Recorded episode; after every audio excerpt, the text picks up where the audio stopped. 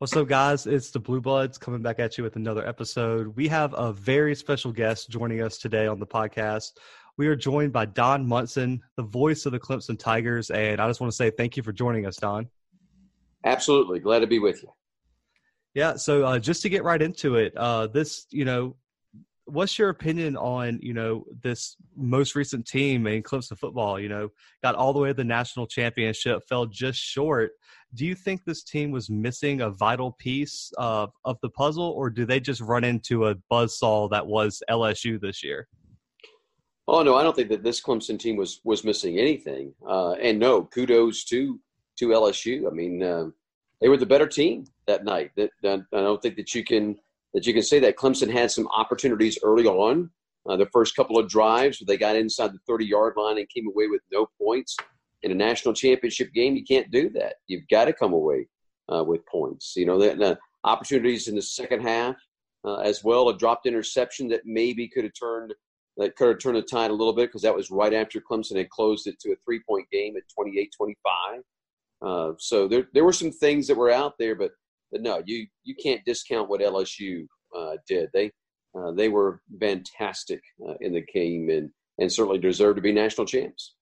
Yeah, absolutely. Uh, uh, another question I have, kind of following that one up. So after Clemson's loss in these in this year's national championship, um, you know, I've been talking to a couple Clemson fans, and they've been they've been preaching one thing and one thing only, and that's determination for next season. How determined would you say this Clemson team is next year to get back into this national title race uh, and to get into it? Not only to get into it, but to win it next year. Well, I mean that's that's kind of the even though it's not a team goal, all right. You you can't you will never find anywhere uh, in Dabo Swinney's football building where it says win the national championship. That's not a team goal, right? Right. So that let make sure you know that first and foremost. But it's still where they want to end up. I mean, they they want to be back in the college football playoff. They want an opportunity to to have the opportunity to play for a national championship. The only way you can do that is by being one of those top four seeds. You don't have to be one, but you have to be either two, three, or four uh, to, to be able to, to do that. So uh, it'll be a little bit of a driving factor, I think, but uh, I don't think it's I don't think it's going to be as much as say it was with Christian Wilkins, Austin Bryant, Clelin Ferrell, and that ilk uh, that won the national championship two years ago. Now, I think that was definitely a driving factor for for that team. I don't get the sense though that this year's team that that will be necessarily a driving that you know the chief driving factor.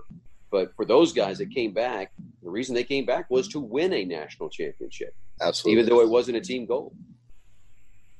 Yeah, for sure. I mean, uh, just been so impressed with just the culture Dabo Swinney's built, and you know, you you keep talking about these different teams, you know, from last year to this next year. I mean, you've been involved with Clemson athletics since early '90s, mid '90s, um, and I mean, you've seen, you know, all these football teams come through Clemson. I mean, which team that you've covered has, in your opinion, been the best team in Clemson history, football wise? You know, people ask that question of me all the time, and, and I don't have an answer for you uh, to, to, to, say that. I mean, I really don't, uh, because I, I, think that there are arguments for for all of them. Now. I now I doesn't mean I don't. I think obviously the the first national championship uh, against in Tampa against Alabama, actually Clemson's second national championship. Obviously, they won in '81, but uh, that game from an excitement value I, I don't know that you could top that. I mean, it was it was incredible. You know, Clemson's down early in the game. They battle back. Um, you know, obviously take the lead midway through the fourth. Alabama drives right back, grabs the lead back, and then there it is with 207 left in the contest. And you know what's what is going to happen? Deshaun Watson really had not been tested to that vein where he had to drive a team, you know, with that little time on on the on the clock and either get a tying field goal to force overtime or find a way to get into the end zone for the win. And obviously, he does it with a second left to, to Hunter Renfrow. Um, so from that aspect, you know, I would go with with that team. But from just a satisfying deal and seeing a team go 15 and 0 for the first time in the modern era, and now obviously LSU just did it again. So it's it's it's kind of it's kind of ironic that there's back to back 15 and 0 teams uh, I think. But but it was just tremendously satisfying the national championship win in Santa Clara because there wasn't many that that gave Clemson a chance. So that Alabama team was being called the greatest of all time, uh, and and Clemson went in there and I mean just dominated them, just absolutely. And I can tell you, to a man, everybody inside the Clemson program felt like that they were the better team going into that game. Uh, and they felt like that they could win by double digits. Now, I don't know that anybody thought that they were going to win 44-16 uh, the way that they did, but I mean, it was it was just a dominating uh, performance over over Alabama. And you know, one of the reasons that that after that game, you know, Swinney said, "Hey, you've got to call us now the best ever," and obviously that didn't happen. Uh, there were you know, a lot of a lot of second guessing that was going on, and, and there maybe were some maybe were some folks that were sloughing off Alabama and saying, "Oh, they were tired," and you know that's all baloney.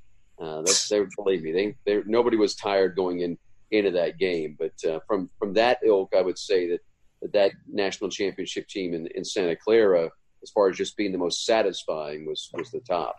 Oh, I agree. I mean, just watching that. I mean, the first team, like you said, in the modern era to go 15 and 0. I mean, that's outstanding, obviously. Uh, which kind of leads me to my next question. So, outside of these national championship games, was, was, there any point, maybe in the playoff or maybe in the regular season, that made you sit back um, and say, "Wow, this team is good. Like they're the real deal." Uh, you talking about from this past year? Yeah, let's go with 2018. With, with 2018, oh, I, I think there was there were some moments, you know, through through all of that. You know, surprisingly, I would tell you uh, the the close call they had at North Carolina, uh, and but they figured out a way to win that game. In years past, that had been a game that Clemson had lost, uh, but right. they figured out a way to win that to win that game. Uh, so uh, I would tell you that, that was that was one of those aha moments. And then of course after that, they just killed people. I mean, it was games weren't even close. They they went to an open week and then they came back and just you know just started this run that was that was spectacular.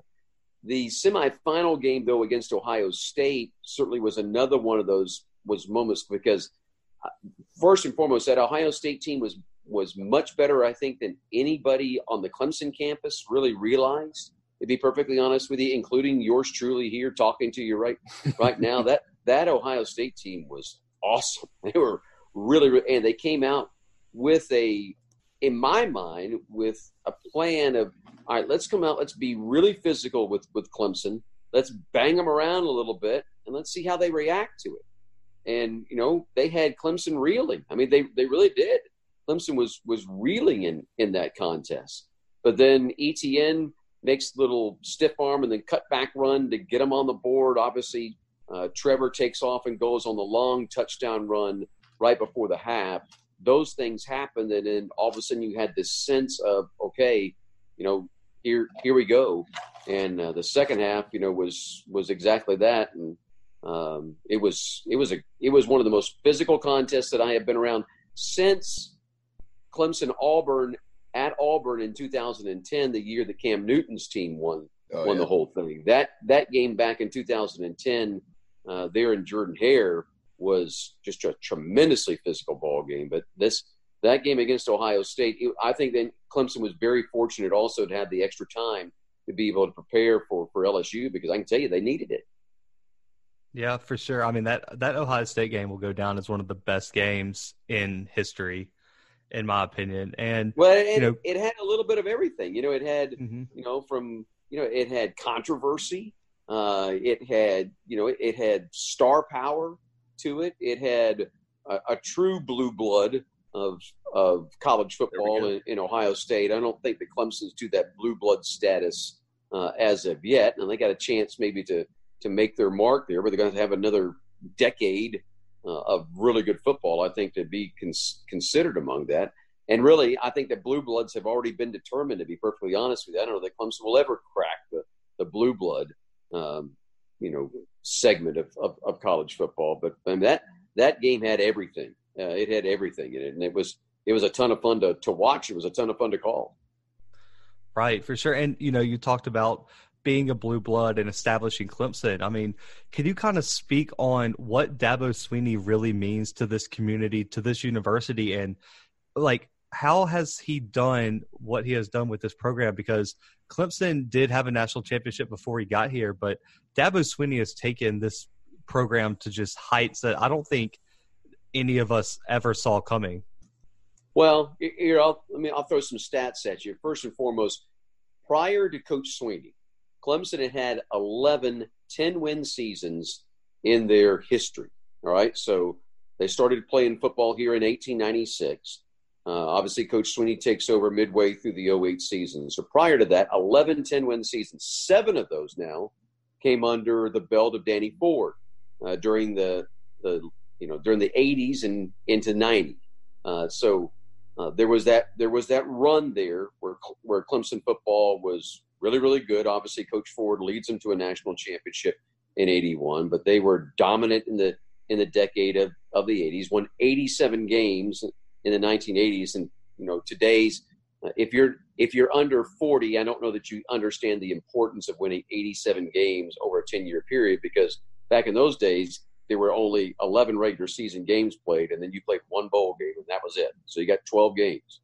Not right. like today, where you're where you're playing 15 games uh, in a season if you're going all the way to play for a national championship game. So Swinney takes over, uh, and in within 24 hours, he's already made changes to the program that in the first 24 hours of him being there still have lasting effects to this day uh, and have had effects to this day that have rippled across the athletic department, across campus, and dare I say, across the state.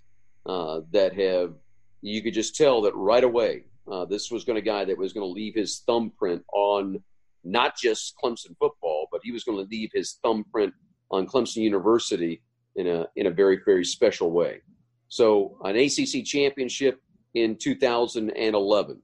Uh, then uh, they they come back, they get blown out. I mean, they got just killed by West Virginia, but he didn't let it set him back. I mean, he just he just didn't let him set it. You give up 70 points to, to West Virginia, and he, he didn't let it affect him. Comes back in in 12. They don't win a they don't win an ACC championship, but they still make it to a Chick Fil A bowl and beat a better team in LSU uh, by a point, field goal right at the end of the game by Chandler Catanzaro uh, 25 24. And that's the game that I think that Coach Swinney, well, as a matter of fact, I know Coach Swinney points to that was the moment in time where he felt like, all right, this program has now really turned a corner and we're about to, you know, get it after it. So 13, we're back in the Orange Bowl. Just two years prior, you know, we get blown out by 70. And Coach Swinney said in the post game com- uh, press conference afterwards that, hey, this was the first time that Clemson had been here since 81 playing in an Orange Bowl. It's not going to be long before we're back. They're back two years later, and they beat Ohio State, uh, beat Urban Meyer and Ohio State forty to thirty-five. Um, you know, then then they move along in fourteen, don't have a great year, uh, but st- but still able to uh, to to take Oklahoma to task, uh, beat them forty to six. So now you can kind of get the sense of where I'm going. And not only are they winning ten games in a season, but now they're all they're now beginning to beat some of the blue bloods uh, in in college football, and not in in in most instances not beating them by a little, but just actually spanking them uh, and sending them home. And so it's it is just kind of continued. They they obviously they play for a national championship in 15, play for it in 16, 17, get knocked out uh, in a in a Sugar Bowl by Alabama, come back in 18 and now 19. Uh, you know, it's it's been amazing this run that is that they're on. They're 69 and 5 in the last 5 years. Nobody else has a has a better record in college football than Clemson University. And who would have thought that? I you know, I throw that stat out to you and I bet you most 80%, 90% of those listening had no idea that Clemson had the best record in the in the last 5 years, but that's where he's taken and turned this program to. Uh, and he's done it in a manner that is kind of be honest with you, is the envy of a lot of other coaches. You know, when he when he took over the program midway through the 08 season, he was called into a, a board of trustees meeting, and the board guys were saying, you know, listen, we just we just want you to go out and build a program like Texas, like Michigan, like like Alabama. And he stopped in mid sentence and he said, Gentlemen, that's not my vision for what Clemson football should be. My vision is that I want them to say, we need to be like Clemson. And it wasn't long ago that the head coach of Texas said, you know what? We need to be like Clemson. And you've heard oh, right. uh, the, the head man at Michigan say, we need to be more more like Clemson. And now you you have a lot of uh, a lot of coaches now they're saying that they're starting to pattern their their ways after what we're doing here in this small little town in the upstate of South Carolina that sits on a lake. Uh, and but we're getting it done. Yeah, for sure. And I mean, Dabo Swinney is easily outside of you know me being an Auburn fan because I'm a graduate. I mean, Dabo Swinney is has to be hands down, in my opinion, one of the best coaches in college football history. And if he, I'm just if he if he comes out and wins another national championship this year and probably collects more than just this year in the future, I mean, he you have to mention him in the same breath as Nick Saban, Bear Bryant, uh, Joe Paterno, all these legendary coaches from college football history. Well, I can tell you, people think they've seen the best of Clemson football. I'm telling you, you haven't. You haven't seen the best of what this program is going to offer up.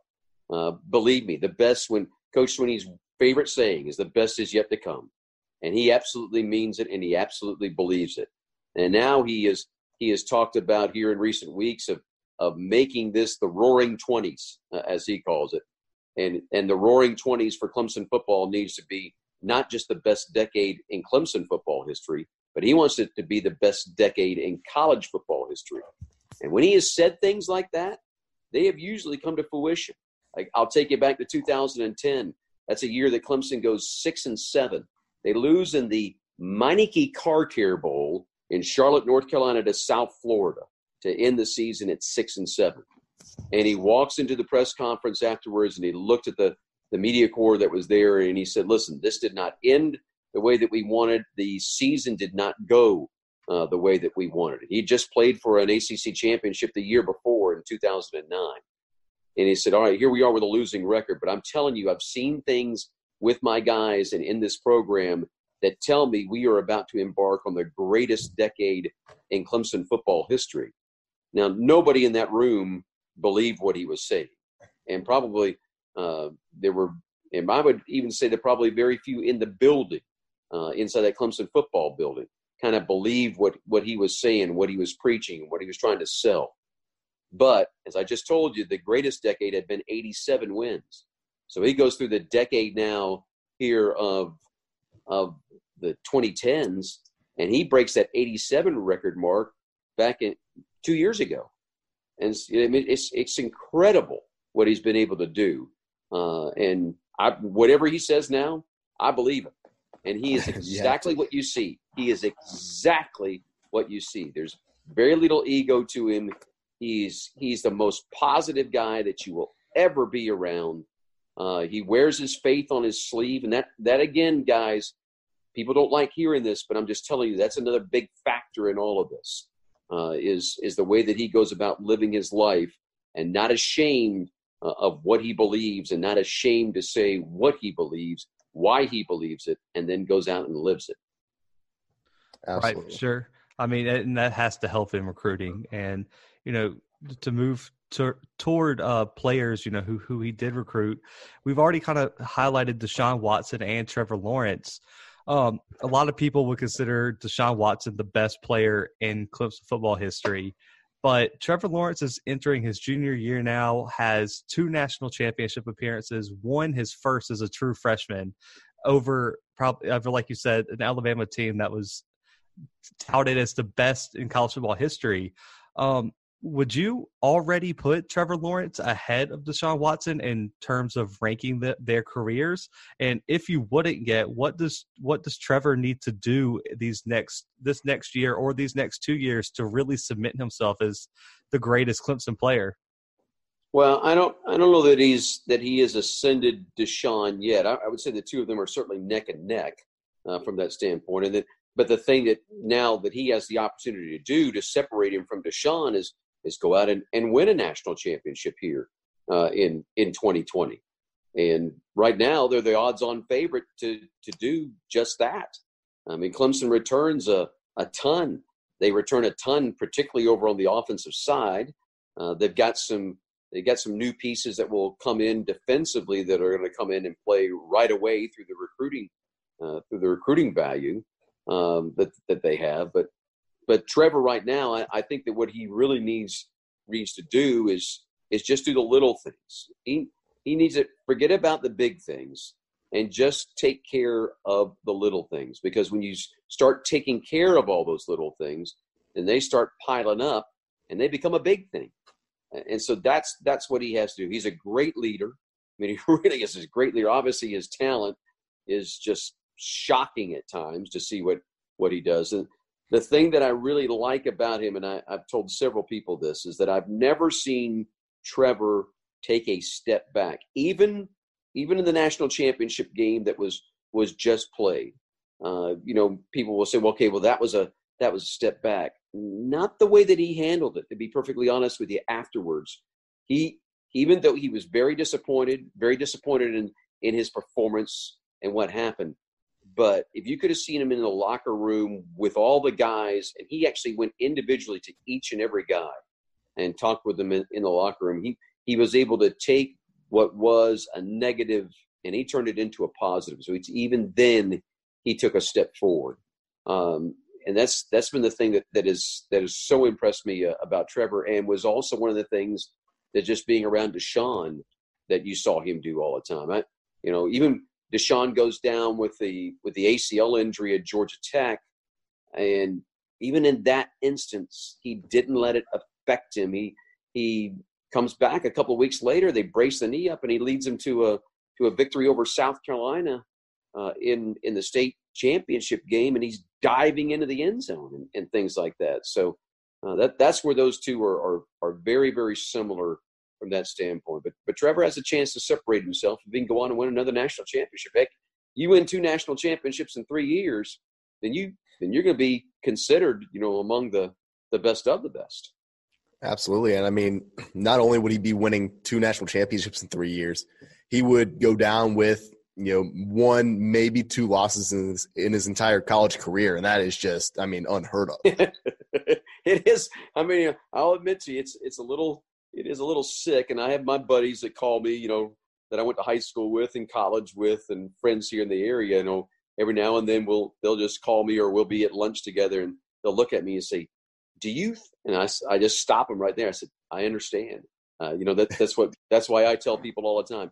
I've got the best job on the Clemson campus right now because they pay me to go watch this stuff. They pay me uh, to be there and, and call on this stuff, and it's it is it's it's incredible. What what I am witnessing is is history, uh, and I think that I need to you know at times even I'll turn 58 next week, and at times even at at this age I pinch myself and gosh is this is this real? This isn't a dream, and but I'm telling you the best is yet to come. I'm, I, you know, my job now is not to screw it up. I told my wife they they announced, you know, the way they do schedules now. We're going to play Oklahoma in 35 and 36. I'll be 72 and 73. If I can make it there, I will consider it a success. For sure, sounds like a sweet gig. Uh, yeah. But but speaking of Trevor Lawrence, um, you know, we we've heard it. Uh, we've all heard the takes there's a number of people that are urging him to sit out this next season to avoid injury and focus more on his future in the NFL. No, and, that's that's that's that's just idiocy, is what that is. That's that's, that's right. just somebody putting something on paper on a website to generate hits. That that's all that is. we need he's, more clicks, yeah. So. Yeah, he's he's not he's not even thinking about doing that. Nor should he do that. Uh, nor should any player uh, do no. that. That, that's that's part of the brotherhood that's within the locker room. You know, if you have somebody that's going to do that, that's that's going to quit on the team, uh, that that can then no, no, no, no. You that that tells you all about that person character to uh, to begin with, and that's just that that's just a waste of time. I mean, you hear about, I mean, all the players that sit out their bowl games and how much flack they get for that. I mean, could you imagine a player sitting out an entire season yeah. Now I, I almost understand sitting out a bowl game to sit considering, you know, maybe, you know, obviously there, no one's going to sit out a playoff game. No, no. one's going to, you know, no one's going to do that. But like no one's going to sit out a conference championship game uh, either. But I, I can, I understand you know, for, for somebody maybe sitting out a, a, bowl game. I really do. I understand that, but no one's going to sit out a season. Uh, you know, I, that that that is too individual. That's that's too much me. And I understand there's no I in team, but there is an M and an E in team. yes. uh, so I understand that. But uh, you know, the that that's to sit out a season would be would just be lunacy, and I I don't see how that would be profitable because all the other thing you have to understand these guys are marketing themselves, and particularly now with with what looks like the new NCAA agreement is going to be these guys can now start profiting off of their image and that kind of stuff. Then you're telling me, but by sitting out, no, uh-uh. You got to be as marketable as you possibly can. And the way that you become the best marketable guy is to go out, do your job, do it in a way that reflects in a good light, make good decisions, don't make bad decisions, make good decisions, and win. You want to know why Clemson's why Clemson is packing them in the in the stadium? Because they're winning. And right. that's uh, you know, you don't win. I've seen it when Clemson hasn't won, and it's not a pretty sight. Yeah, uh, I completely agree. I mean, uh, you hear a lot of news about how stadiums are trying to come or programs are trying to get fans in the seats by uh, creating like different um, events during the game and things. But like you said, I think the the sole solution to that is to go out there and win because if you are out there winning national championships, regardless if you're, you know, Auburn with an 80,000 person stadium, Clemson with um, their stadium, which is similar to Auburn's, or you're Alabama or LSU with over 100,000, you're selling that out if you're winning national championships. Yeah, no, no doubt. You know, you you've got to be playing winning football. If you if you're not playing winning football, then then you're not going to generate revenue, and thus the reason that coaches get let go after maybe just two years into a contract. Uh, I mean, it, it is it's a business, whether we like to say it or not. It is a business, uh, and you know, there's there's a lot of people that, that therefore depend upon. You you asked me back at the beginning of this, what does Dabo Swinney mean? Dabo Swinney economically means he means hundreds of millions of dollars uh, to to this area. I mean, it's it's incredible uh, just because there's 80,000 people in our stadium. And when we have, like when Auburn, when you all were here for, when, when Auburn came to town, well, there was probably 120,000 people that were here for that game. 40,000 of them were just outside the stadium just to be here for the atmosphere and to tailgate and enjoy the family or enjoy friends and sit out there and watch it on their televisions. And then when the game is over, everybody get back together. Let's discuss it. Let's invite the opponent in. You know, we'll we'll share a, a favorite beverage and a and a wing and some cake and that kind of stuff. But what he means economically is you you can't put a mark on that. He is he's paid nine point three million dollars a year and he's a bargain. Uh, the way I always describe this is say that you were say you're the top guy at your stockbroker. All right, you're the you're the top stockbroker in New York. How much money do you think you're generating for for your business. You're generating billions of dollars, probably hundreds of millions of dollars. Well, if you're paid at 10%, if your commission is 10%, you're a bargain. You're an absolute bargain. Believe me, Coach Swinney is an absolute bargain uh, with with what he does uh, and what he generates for other people, other than just other than just Clemson University. Yeah, I completely agree with you on that. And moving into this next season, you know, uh, our listeners probably are more SEC fans than anything. So can you? That's okay. Them... You can come over from the dark side anytime. if you guys keep winning, we're gonna have to. But um, can you let our you know listeners know what's one under the radar player that people aren't talking about? Because everyone knows about Trevor Lawrence, everyone knows about Xavier Thomas and Travis Etienne. But what is one under the radar player that people should be looking for this coming fall? Well, I, I think that the guy I'm going to mention, obviously, he, he played a ton for us his freshman year, and that's Tyler Davis. Tyler Davis is a defensive tackle, and I realize that defensive tackles don't get a lot of love. I mean, I, I understand that. But but Tyler Davis is is the kind of guy that uh, that he can be a dominant type player uh, in college football, and also I think even on the next level. I, I think he's so just going into his sophomore season. He's a guy that um, he gets in your face. Quarterbacks hate it when they get pressure coming in their face, and Tyler Davis is a guy that can do that. Tyler Davis is a guy that is going to be out there and he's going to play just about every down. You're not going to have to take him out of uh, of the lineup in situations. You can play him in every down. Uh, so that that would be the guy I would I would tell you to to really and then so that's on on the defensive side of the ball. And then I would tell you Jackson Carman, the left tackle, and again I'm talking about something that doesn't get a whole lot of a whole lot of pub, but I'm just telling you Jackson Carman at left tackle.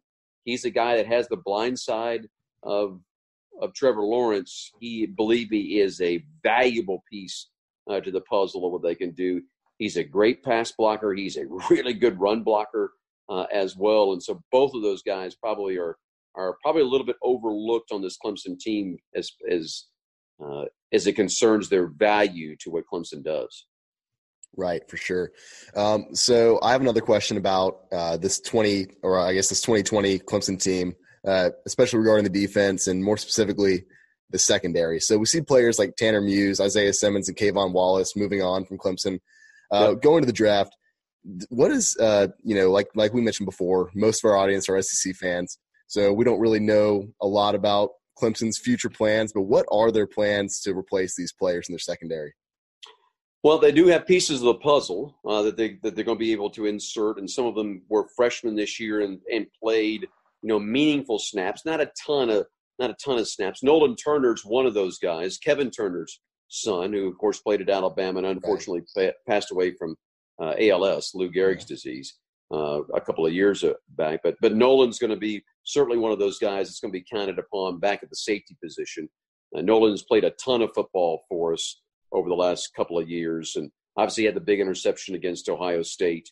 Um, you know, to kind of seal a deal there in, in the semifinal game uh, in the Fiesta Bowl. So he's he's one of the guys. There's uh, another guy by the name of uh, Lannden Zanders who you don't.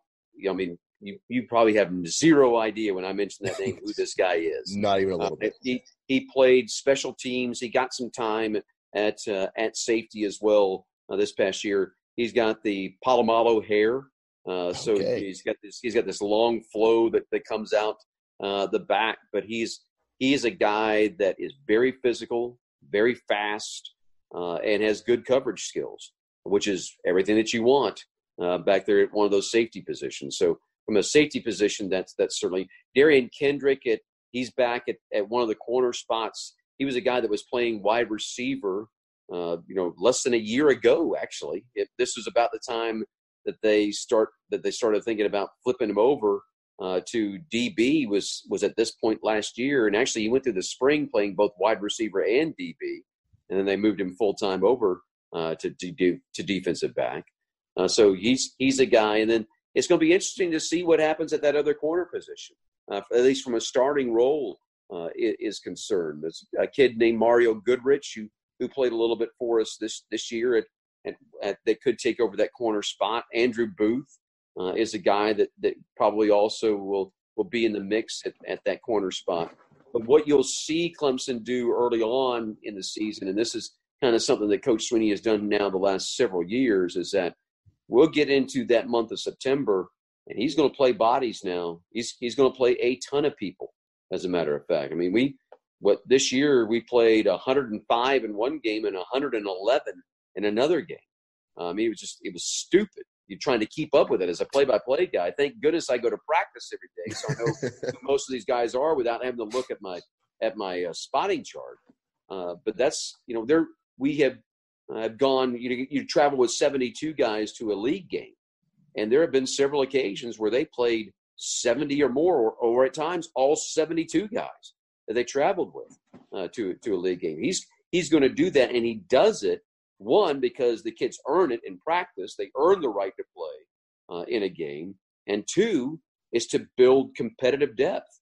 And I think that's one of the things that really has helped Clemson as they hit the month of November, or the, what Coach Swinney calls the championship phase of the season. They hit November, going to December, January, hopefully, is that they have tremendous depth and they're not just two deep, they're three deep at a lot of positions, if not every position uh, on the field. And so that that's that's one thing you can certainly look for uh, in the month of September coming in 2020 that, that, that Coach going to do both offensively and defensively.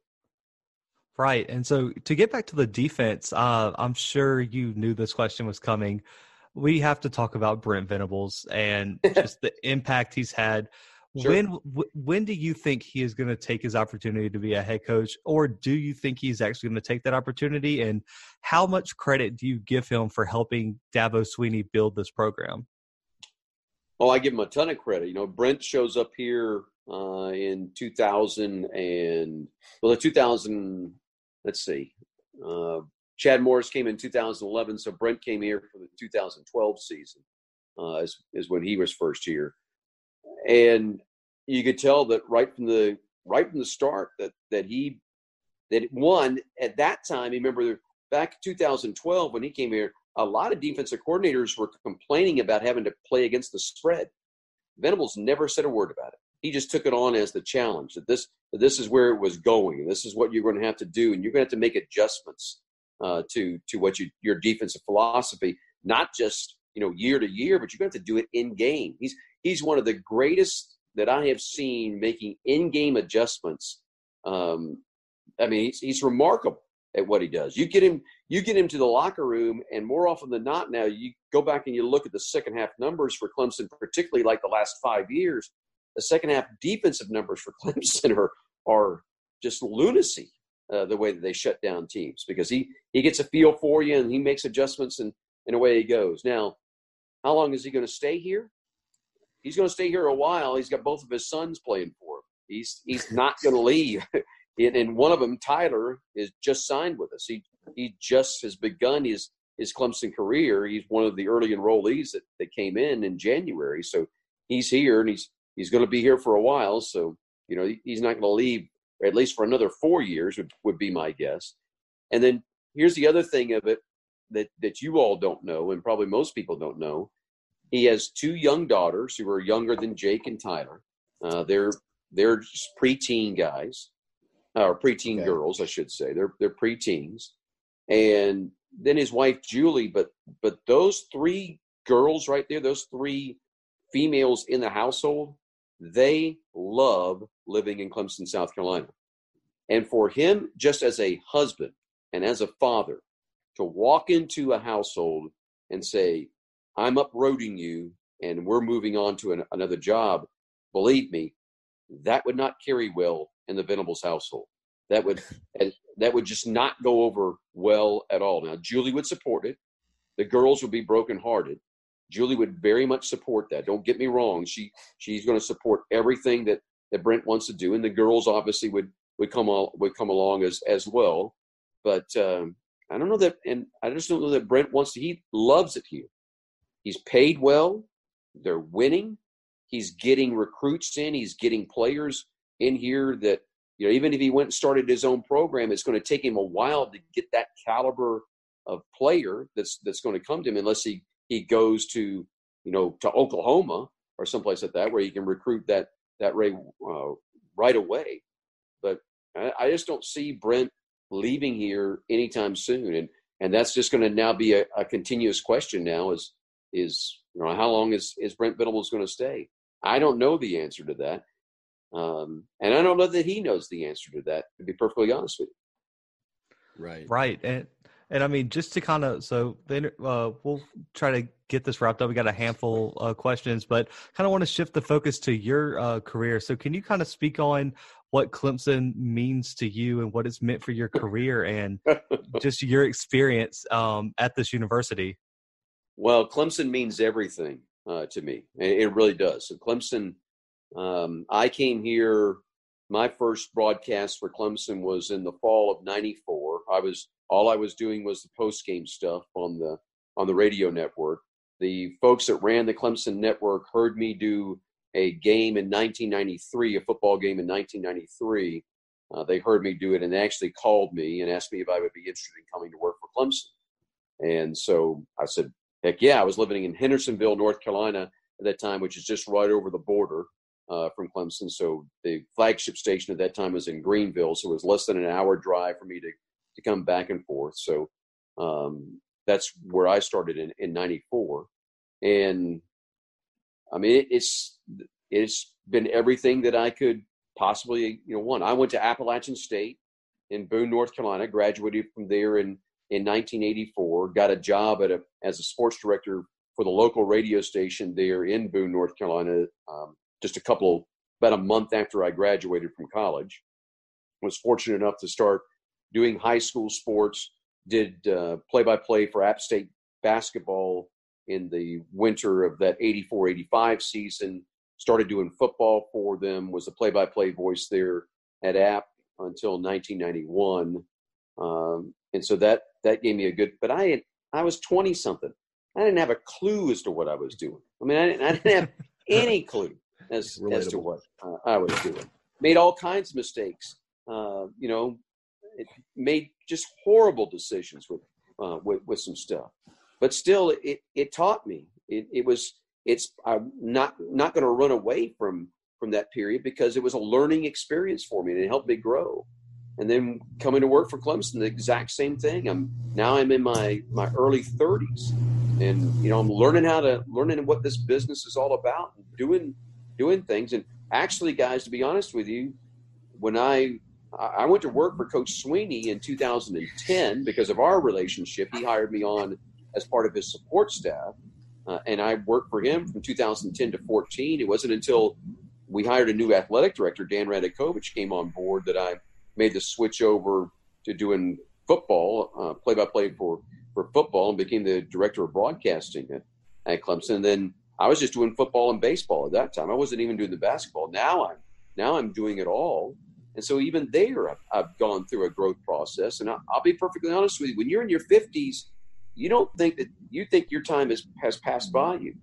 But if it wasn't because of relationships, it wasn't because of being in the right place at the right time, and being able to show what I could do to the right people, then I, I wouldn't be in this spot where I where I am today. And I'm truly blessed by God to have what I consider to be the best job in, in college athletics right now from an announcing standpoint, to be honest with you. I don't I don't think that anybody has a, a better situation than what I have. I work for the university, which has its own advantages uh, from that standpoint, and it's a it's a great life. I mean, it's a wonderful life.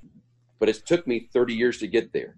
It took me 30 years uh, to get there. So it's it's a long it was a long ride, but worth every bit of it, both the ups and the downs. Right, for sure. I mean, uh, I can. Uh, it, it, seems like an amazing job, and it's a like you said earlier, it's a great time to be involved with Clemson football. And you know, looking back on your career, do you have so outside of the national championships, is there one specific game that you would just consider the highlight of your career that you just enjoyed calling more than any of the others? Well, this is going to surprise you, but I'm I'm going to take you back to uh, back to a game in 2010. It was baseball. Uh, right. Clemson was playing Oral Roberts in a super regional. It was game number one of the best of three series against against Oral Roberts. Clemson uh, held a uh, let's see, held a seven four lead going to the top of the ninth, and coming out of the top of the ninth, they trailed eight seven, and so Clemson loaded the bases up, one out. Uh, Tyler Colvin, who went on and played in the in the major leagues, left-handed hitter, came to the plate on a 0-1 pitch uh, or a 1-1 pitch. I'm trying to think. Maybe it was 1-1. Hit one out for a for a grand slam. Now, the reason that that was so important to me, and again, this is taking it back to relationships because I'm just telling you, I know both of you are young and in college and stuff like that. Relationships are everything in life. It's, it's what made this moment so special to me was a relationship. And the, and the reason it was so special to me was because I had my father sitting on my left side of me, my mother was sitting on the right hand side of me in the broadcast booth. It was the only time in my broadcasting career that I had both my mother and my father in the broadcast booth with me. Uh, my father would end up passing away two years later. And I'm just telling you, I've got a great picture of the three of us in the booth uh, from from that thing. That's the moment that of everything, of everything that I've ever done, that's the moment that stands out the most to me in, in my broadcast career was because one of the excitement of the situation but to have my parents there side by side with me made it even that much better, made it a thousand times better. Oh yeah, for sure, for sure. Um, so this is going to be my last question um, of the interview. So you hear all kind of folks talk about Clemson being one of the greatest venues in college football, in college athletics, period, really. Um, right. Zach and I are from SEC country, so obviously we're biased on this one, and a majority of our listeners are as well. But what is it about a Clemson game day experience that separates it from the rest? Well, it starts early. Uh, that the other the part of it is just the tailgating atmosphere that we enjoy at Clemson. All right, so you know, say we have a three thirty game. All right, I'll just throw a three thirty game out there. It's you know good start time. You know, really for everybody. Uh, they'll open up the the lots at six o'clock in the morning. Clemson has over fifteen thousand placard reserved parking spots on campus. Oh wow, fifteen thousand. Oh, Most oh, typical goodness. SEC uh, places have maybe 1,200 to 1,500, maybe. Yeah, you Auburn, can't find a parking instance, spot, period. Yeah, Auburn is a free for all. You better be there on Thursday. You show up to your spot, and you better be there to claim it uh, at that. But that's not the way it is at Clemson. And because it's placard and because it's reserved, it's also generational. So you have great grandparents that are there with their great grandchildren and family that have been always parking in the same spot, always sitting in the same seats in this. In and so that means that all the rest of the people that are around them, tailgating wise, and also in the stadium, they know. I mean, it's it's it's like this. That's the the thing about. That's why there's this Clemson family hashtag that is out there, and and Coach Swinney talks about Clemson family. That's that's a huge part of it. All right, so it starts right there. Then obviously, you know, you get in the stadium and there's you know it seats 80,000 so it's not the biggest but it is in a, in the bowl it's in the low spot of campus so it's in this bowl and it holds the noise and uh, the noise in there is just is just tremendous and then you have this you have this entrance where you know they you can see the team come out of the tunnel but they turn away from the field. They go and get on buses and ride around the top of of the hill at Death Valley and come rub Howard's Rock that's been there since the, the late 60s and come running down. The fire the cannon that started back in the in the 40s or 50s they fire this this small cannon that's a shotgun shell basically is is what it is. They fire that cannon and the, the team comes spilling down the hill. And as brent musburger said it's the most exciting 25 seconds in all of college football. There's not a better entrance in all of college football than that entrance right there. I mean, it makes the hair on your arms stand up, and I mean, it just gives you. I mean, it's it's incredible to to watch that. Um, and then the game takes place, and then then then the game happens. And if you're Clemson football here recently, you're winning at home. I mean, you're you're just not losing. You're you're winning at home. So that that the fun's in the winning. That that's the other part about it. The fun is is in the winning. And then after it's all over, people spill out and they don't leave they stay there and tailgate for another two or three hours. And if you're the opposition, they'll invite you on in. Come on in. Let's sit down with us. Let's discuss the game. They do that prior to the game. They do that after the game. Um, so it's it's special. I mean, it it really. And If you have not, if you've not been to Clemson, it should be your bucket list item. It should definitely be on your bucket list to to go and do. There's there's things on my you know I haven't been to LSU for a night game. I'm going to get the opportunity because Clemson and LSU are going to be playing coming up here in, in the not too distant future. Oh, yeah. Uh, I get to go to Notre Dame this coming season to go see a, a football game at Notre Dame uh, in, in early November, November the 7th uh, of, this, of this fall. So there are some things I get to, to check off my list and those. So I'm, I'm like all the rest of you. There's, there's places that I want to go and places that I want to see, but I, I get the privilege at least for you know half of my season to show up to one of the great spots in college football. Oh yeah, and I'll be honest with you, I got I got chills just hearing you describe the entrance right then. That was it, it's wild. I mean, I will vouch. I have one more question, but before I get to it, um, uh, uh, you can ask anyone. I went with a group of friends from Auburn in 2016 to, uh, as you said, like as we talked about before we started recording, it was an amazing atmosphere, and I remember I got set up with a tailgate right outside the stadium. I mean, they had like a big Clemson like fire truck and yep. everything like that. And I tailgated. We got there probably 9 a.m. and the game didn't kick off till like 6 p.m. or something like that. It was like a night game, and we tailgated with them all day. they fed us, they treated us good, gave us tours, uh, pretty much made the whole experience worth it. And uh, you were not lying when the the that entrance is one of a kind, and I'm biased because of the Eagle flight, but there is nothing like being at Clemson, coming down the hill as sundown's coming, and to this day, I've been to Death Valley, LSU, I've been to Clemson, I've been to Georgia, been to Ole Miss, I've been to Florida, I've been to a lot of stadiums, and Clemson by far has been the loudest stadium I've ever been to in my life. It's it's fun that that place when it gets rocking and rolling now. It's uh, it gets deafening. Uh, so, but it is the true Death Valley now. Uh, my, my, my friends at LSU, my friends at LSU. Obviously, Clemson's moniker came uh, from uh, it, you know started back in the '50s. LSU didn't earn, earn that moniker until sometime in the '60s, and actually they called LSU's place Death Valley because of you know because you couldn't hear, so it didn't become Death Valley. I, my my guess is it became Death Valley because of the Cajun accent. Uh, Death Valley. So uh, they they can't lay they can't lay claim to they can't claim to be in the original Death Valley. Man, so I guess you must have been reading my mind. That was my that was my last question about your opinion on the Death Valley debate. So instead, it's February. We have like six, seven months till the season kicks off. Can you give us your way, way, way too early prediction for this Clemson team this year? Well, they're going to be really good, uh, and I expect them to be. I expect them to be back in back in the national championship hunt again, uh, unless there's something catastrophic happens with injuries. Uh, I expect Clemson to be to be right back there. I mean, uh, the schedule sets up, I think, extraordinarily well for them. They like I said, they they do have the trip where they have to go to Notre Dame that that will be in early November that everybody's going to circle uh, on the calendar. Uh, the ACC is actually going to be a little bit better than than folks anticipate this coming year. Uh, it did. It was not good last year. I'll be the first to admit it. It was not a great conference uh, last year.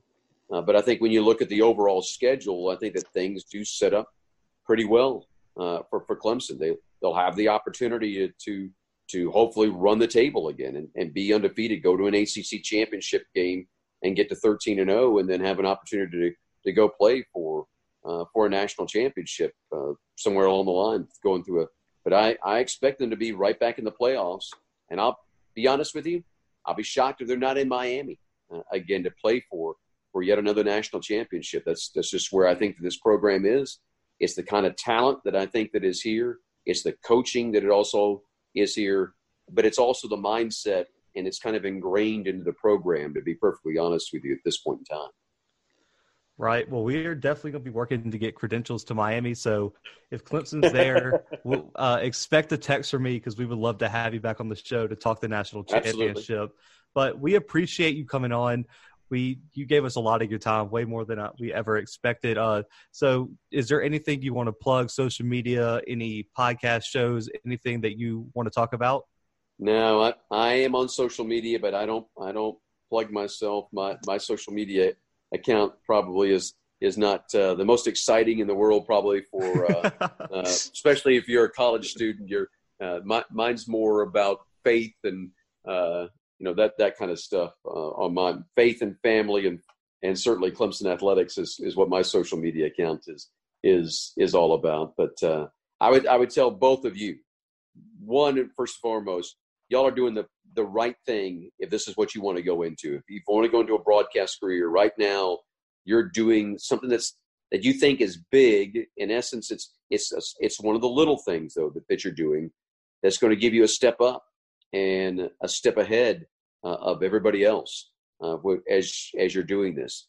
Broadcasting, media, whatever it might be, social media. You don't have to be behind the mic. You don't have to be in front of a camera there's all kinds of things that you can do from a broadcasting standpoint, journalism standpoint, and you can make a great living and get to go to some great places uh, to, to, to do all of this. So kudos to both of you guys uh, for for doing this. You're you're making your way now, and it's going to be fun for me. Now we have a relationship. This is this is what I go back to. This this is the beginning of our relationship. I'll be on again with you all, and at some point in time, I'm going to meet you all face to face. Uh, and it's, it's going to be fun. I'll follow you all, and hopefully you'll you'll follow an old man for the rest of his career. uh, and you know, and see what's good. But uh, but anytime that you need something, I'll be there for you. I'm always always either an email or a phone call away. Uh, and anything that I can do to help you all out, be more than happy to do it. Well, it's definitely sure. appreciated. Yeah, definitely thank you so much. Definitely appreciate it. But um, so guys, that is um a wrap on this episode. We appreciate Don. Wait a minute, I got us. one question for you. Whoa, whoa, whoa. Go ahead. Yeah, let's go. Can I ask a question? Yeah. Why Blue Bloods? I mean, what what is that? You know, why Blue Bloods? How did you all come up with the name Blue Bloods?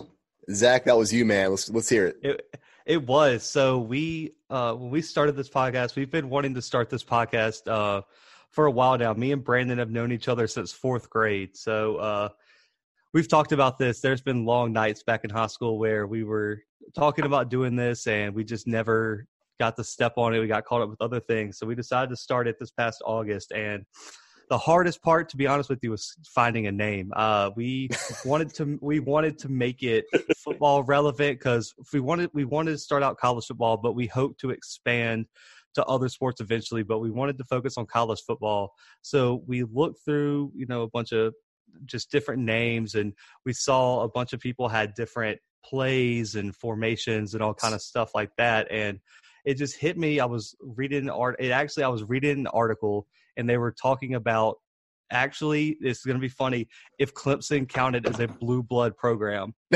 and I was like, you know, blue the blue bloods would be awesome because like that's unique to college football. It's it's all about being excellent. And if we're going to start a podcast, me and Brandon don't do anything, you know, half step in. We want to be the best at what we do, and we were going to make this successful regardless. So I thought it'd be a great name to go with it after some searching, there was no college football podcast under the name Blue Blood, so we ran with it. And you know, we're about to enter our second season of production. We've ha- thanks and we've grown tremendously thanks to people like you giving us the time of day and actually responding to you know an email of someone who might not have you know the credentials of someone from like ESPN or you know a real radio station. So uh, you guys get a lot of the credit, but yeah, we just going to keep going. And it just hit me one day reading the article, and we got lucky enough that it was available. So we're yeah. um, in the process of making all that, you know, getting our name out there more.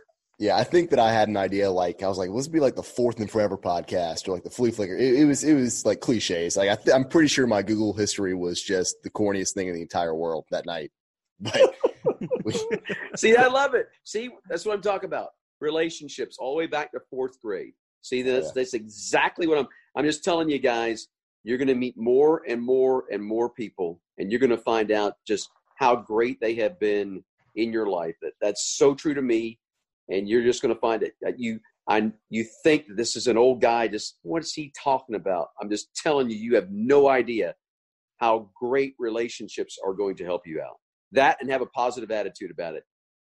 Forget forget the negativity. All right don't ever believe any negative word that because you can do anything.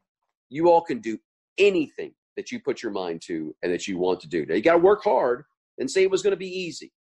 Uh, you're gonna and you're gonna face difficulty and you're gonna face adversity, but make sure and you're gonna fail. I've done that. I've failed, but I try to always when I fail, I'm making sure that I fail forward. I don't let it knock me back. Then I'm gonna make the best of it and fail forward. But I'm just telling you, the best is yet to come for you guys. You got it right at your fingertips. All the best to you. And I appreciate you having me on to spread just a little bit of the gospel of the Clemson Tigers. yes, sir. Yes, sir. For sure. And we'll be tuning in, uh, listening to you. And I'm actually in the process of trying to get uh, credentials for the Notre Dame Clemson game because, as we talked about for the podcast. my uncle, my, my uncle is going to be going, so I'm going to try to get tickets for that. So if I if I get to see you there, I'll definitely uh, meet up with you then. Good luck. It's it's. A, I don't know if you've seen ticket prices, but it's already it's already you know just. I mean, kickoff time is set 7:30 on mm-hmm. NBC on November the seventh. It's one of the few things that we know is going to be true in fact uh, for the, the, the coming football season. But it should be a lot of fun, and I hope that we do see you there. Okay. Yes, for sure, for sure. And thank you for uh thank you for coming on and everything. And uh for right now, guys, we're out.